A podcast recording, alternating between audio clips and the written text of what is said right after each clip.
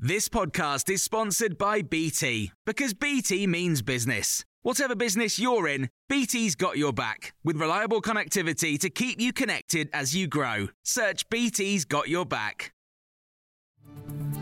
This is the Times evening briefing on Wednesday, the 26th of January. The leader of the Labour Party has called on the Prime Minister to confirm whether he will publish Sue Gray's report in full. It's after suggestions that Boris Johnson may only publish a summary of the investigation into Downing Street parties during lockdown. When pushed for an answer by Sir Keir Starmer during Prime Minister's questions, this was his response. Mr. Speaker, what I can tell him is that we've got to leave the report to the independent uh, investigator, as he knows. Uh, and of course, uh, when I receive it, I, of course, I will do exactly uh, what I said.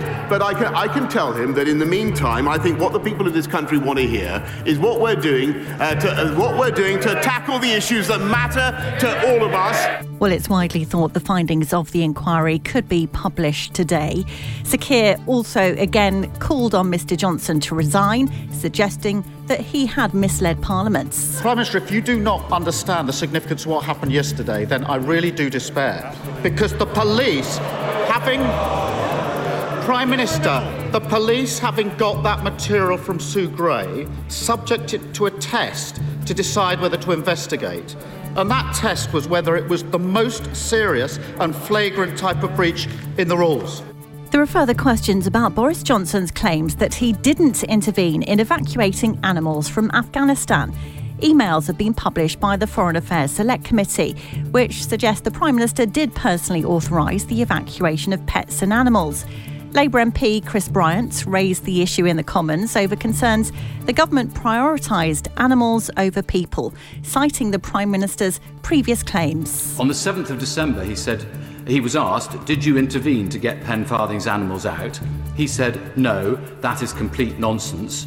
And the Downing Street spokesperson said, Neither the Prime Minister nor Mrs. Johnson were involved.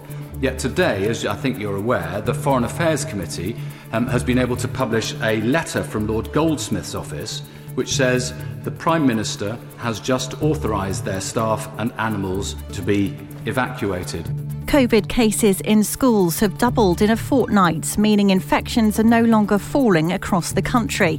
Figures released by the Department for Education show 1 in 20 pupils were out of class due to the pandemic on January the 20th. The figures are a record high for this academic year. More than 1,300 reports of needle spiking have been made in the UK in less than six months. MPs have been told that since September, forces have also been aware of 14 secondary offences, such as sexual assault, linked to spikings. The Lincolnshire Police Deputy Chief Constable says forces have started receiving an unprecedented volume of calls on a scale they've never seen before. You can hear more on these stories throughout the day on Times Radio. Want flexibility? Take yoga. Want flexibility with your health insurance? Check out United Healthcare Insurance Plans. Underwritten by Golden Rule Insurance Company, they offer flexible, budget friendly medical, dental, and vision coverage that may be right for you. More at uhone.com.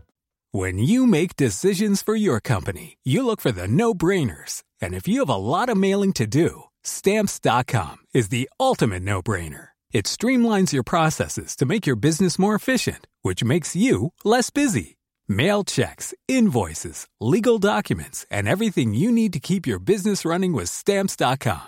Seamlessly connect with every major marketplace and shopping cart. Schedule package pickups and see your cheapest and fastest shipping options from different carriers. With rates up to 89% off USPS and UPS rates. And with the Stamps.com mobile app, you can take care of mailing and shipping wherever you are. Make the same no-brainer decision as over 1 million other businesses with stamps.com. Sign up with code program for a 4-week trial plus free postage and a free digital scale. No long-term commitments or contracts.